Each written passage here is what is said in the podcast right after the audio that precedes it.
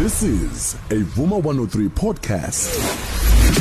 Sfisonala on Vuma 103 Drive. Further to the introduction esiyenzile yokuthi how to face a, a job interview with confidence.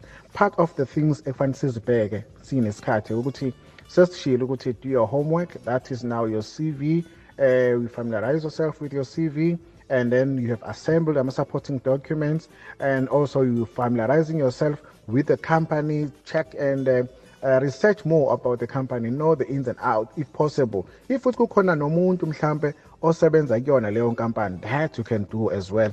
Uyobuza nje kuyena mhlambe nama-departments and so forth. If futhi kube nenhlanhla yokuthi mhlambe lo muntu omtholayo useyasho ne-department akuyona mhlambe kukhona ngaxoxa ngayo inkampani uyithole nawe bese uzibona ngathi-ke uyakuthathekisa lento ayishoyo. Futhi-ke kwenza lokho ukuthi ungafiki kube ube yi-stranger in a strange world. Yonke into ku-strange nje kwena ufika endaweni at least there is something osuqalile osuyazi. Lokho kuyaye ukuthi calm down kancane ama-nerves ukuthi calm down nje ukwethuka kwakho kuthi ukwehle ngenxa yokuthi wena uzulungiselela enye izinto nje mhlawumbe engayifaka in between eh yokuthi ake uthi uma ngabe ulindele interview ifoni yakho ayihlale iyamukela even u-private number suphendula kahle. Okunye esiqaphelayo uma sekwenzeka ukuphendula bese kufona laba be-interview zama ukuthi uthole noma into yokubhala eceleni.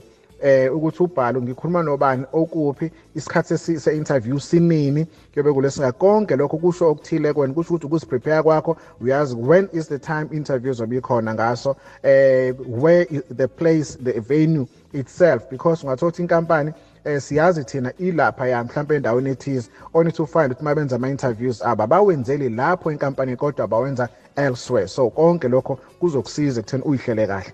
Nakunye ngikuthanda ukukufaka futhi noma sewuhlelile ebese-ke uyazilungiselela-ke nangemali ukuze kuthi uma ngabe kusithi umuntu ozogibela uma uzogibela iba nakho ku-enough ukuthi okay ngilungise imali yami yokugibela yokuya lapha ingakanani iyazi i-trip yakho. Ungayitholi uphelelwa imali halfway ufike lapha because kwi-interview ihlo elenzekayo kulaba ba-ama-interviewers basuke beshiye konke abazokwenza ukuzolalela wena ukuthi um bazo-interviewa wena. Now awusafiki wena ngesikhathi. Lokho kupainta a bad picture ngasohlangothini lwabo. So lokho asigweme kakhulu ngoba kuba sengazathi-ke asikho serious ngalokho esikufunayo. And nokuthi i-airtime ayihlale ikhona eh elokhuzeni engenani encane kuthiwa ika-5 rand. Ukuze kuthi itekisi mayiphuka endleleni ngikwazi ukufona ngifonele reception ngoba nginayo inombolo yokuthi-ke cha ngiyeza ngikwi-interview ehlelela ukuthi bezesikhathi sokuthi. Kodwa ngenxa yesikhathi eh, rather ngenxa yokuphuka kwetekisi la emgaqweni angisakwazi ukuthi ngifike ngesikhathi. Ngicela ningibekezelele. Lokho kwenza-ke kube khona leyo nto yokuthi u-understandeke ekutheni-ke uyeza. Awufiki ujuluka ukhathazekile ukuthi-ke kade bekulindele kuningi ulindele ukuthethiswa le cha ngesikhathi ufone on, on time uzothola ukuthi uyakwazi ukufika khona. Bakulindele mhlawumbe sebereshedule bafaka abanye mhlawumbe awuthi uya more than one esikhaleni sakho kwashireshaflisho ngabakhona now uma ngabe sithi rehearse le part yokurehearse ake ngigxile kuyona uma ngiyikhulume kancane eh, esigabeni sokuqala esisuke sisifishane. Lena yokurehearsa eyokuthi sibuka imibuzo nansi imibuzo ekumele masijwayele ukuthi siyiphendule. Ngizoyibuza njengoba injalo wena-ke bese eh, uyazama ukuthi ubone ukuthi ungayiphendula kanjani. Ngizokulekelela lapha nalapha kweminye yayo ukuchazela. Mine, mine mainly is to simplify. Why did you apply for this position? Why did you apply for, for, for this position? Ireason yala yokuthi sifuna ukuthola ukuthi who where are you in the midst kule position? Ukuphi uyazibona wena ukuthi ufitha kuphi kule position? Eh udonse imali kule position noma udonse uthando kule position. So into i'm sorry for that. Um udonswe yini ekudonsela kule position? Into leyo ekufanele ufinyelele ekutheni ukwazi ukuthi uyiphendule eh ngaleyo ndlela. What have uh, been your major achievements? What have been your major achievements? La siyabheka umqashi ukuthi ke kahle kahle la eh ama achievements akho akuphi? Yena ngokwakhe ufuna ukucheck ukuthi ke does it relate?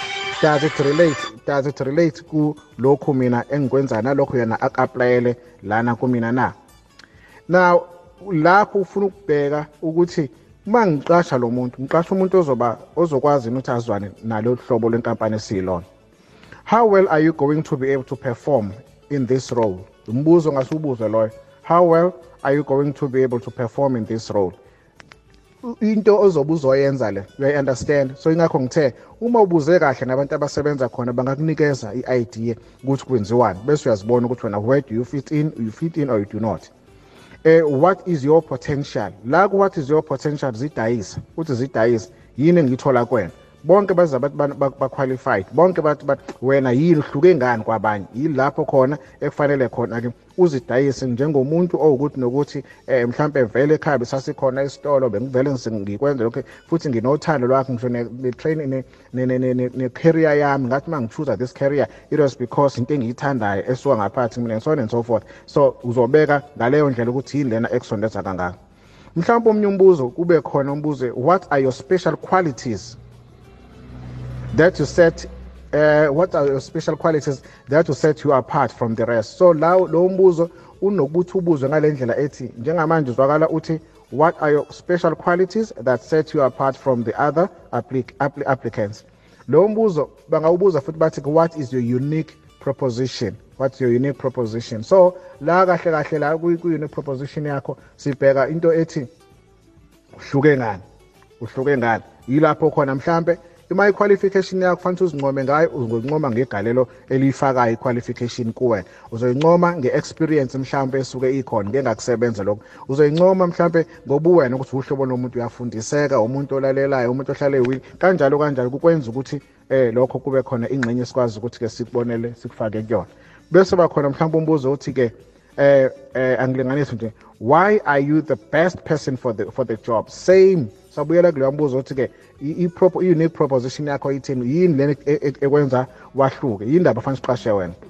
Um mhlawumpe futhi bese kuba khona lo mbuzo kufanele siwuqapheleke wona ukuthi how will it fit in with you uh, with your, your, your, your career? How will it fit in with your career, career plans?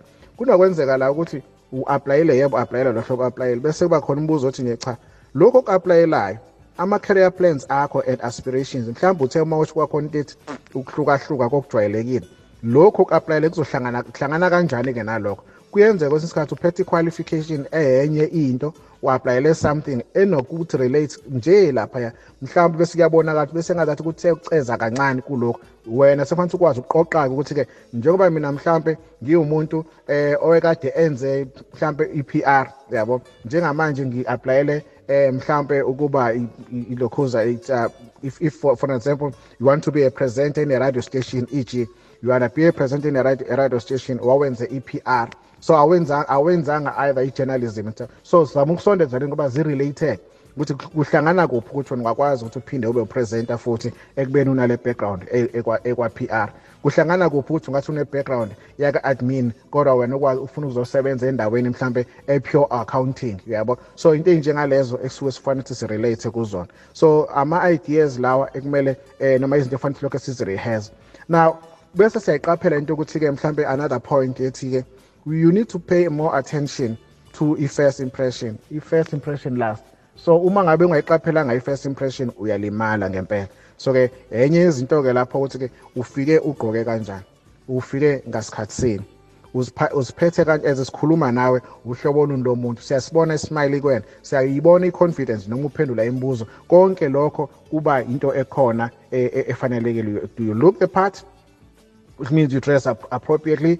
Uh, make sure you arrive yabona isikhathi mhlambe ube makuqala ngo-9 be there ngokwara to 10 to be there. So lezokwazi ukuhlala phansi uzipholishe kahle kwehla umoya ungafiki usajula ngamawala so yonke lento iyakusiza. Now as you walk into interview room walking confidently. Sure bonisa ukuthi umuntu eh ophilayo amehlo akhe ahlangane nawabo uxoxeke yabona relax relax try and relax uh, breathe in breathe out. And ngiyacabanga ukuthi-ke mhlawumbe le session yanamhlanje izothi kusiza ngiyazi kuningi engakuthintanga but-ke going forward mhlawumbe solokhu sithintana and contact 083 717 3343 or you visit me kufacebook ubheke osifiso lapha kufacebook uzobe usuyasizakala um inkosi kubusise um uthole eh okuthile ongase kukwazi ukukuphilisa whilst looking for umsebenzi. Asibonge. Sifiso on Vuma 103 Drive. This is a Vuma 103 podcast.